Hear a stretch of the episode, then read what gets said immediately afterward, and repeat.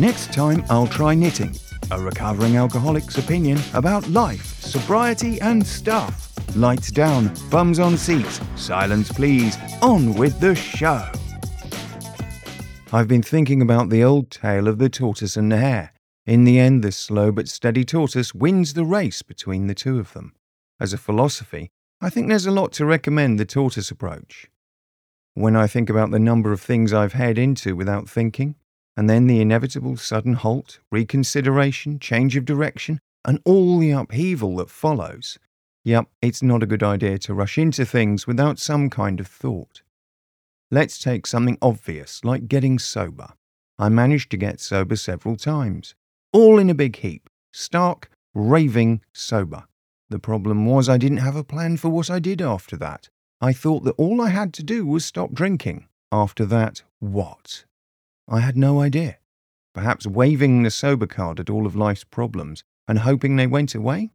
It didn't work out until I came into the fellowship, where I was pretty much told to slow down.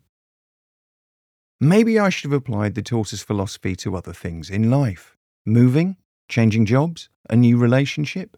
You know, the big things you really meant to think about long and hard except when I was younger and drunker, thinking wasn't something I did a lot of.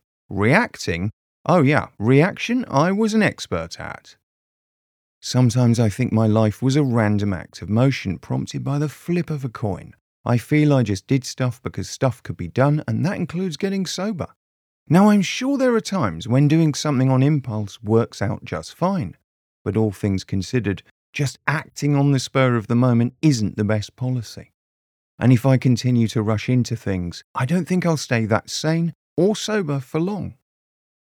My experience is that things can end up in a series of personal car crashes, pile ups, and trips to emotional accident and emergency. Sometimes quickly, sometimes slowly, sometimes easily, sometimes bloody painfully, which is another way of saying those who act in haste repent at their leisure. Mind you, the word leisure implies comfort, and my experience of repenting about past mistakes is rarely comfortable.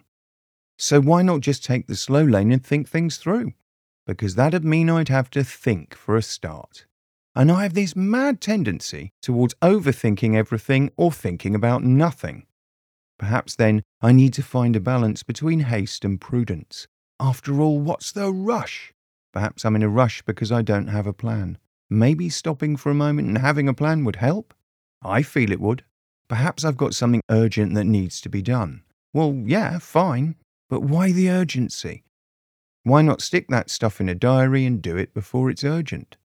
Go slowly and I'll make progress. Steady progress. One day at a time progress. One thing at a time progress.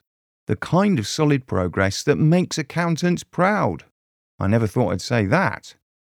But that's boring, isn't it? Maybe. On the other hand, there's far less drama, pressure, and regrets about doing things too quickly and cocking things up. Just because I take life one day at a time doesn't mean I can't plan for the future. After all, living in the day means just that getting what needs to be done today rather than putting things off and leaving what's planned for tomorrow until tomorrow. Perhaps the key to the tortoise's approach to life isn't about speed.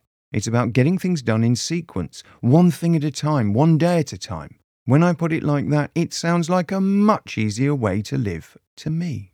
Maybe, just maybe, I should try it sometime. You never know. I might actually like it. Next time I'll try knitting by JJ Chance. Another episode will appear soon, like a bus, and mow you down when you're not looking. Bye.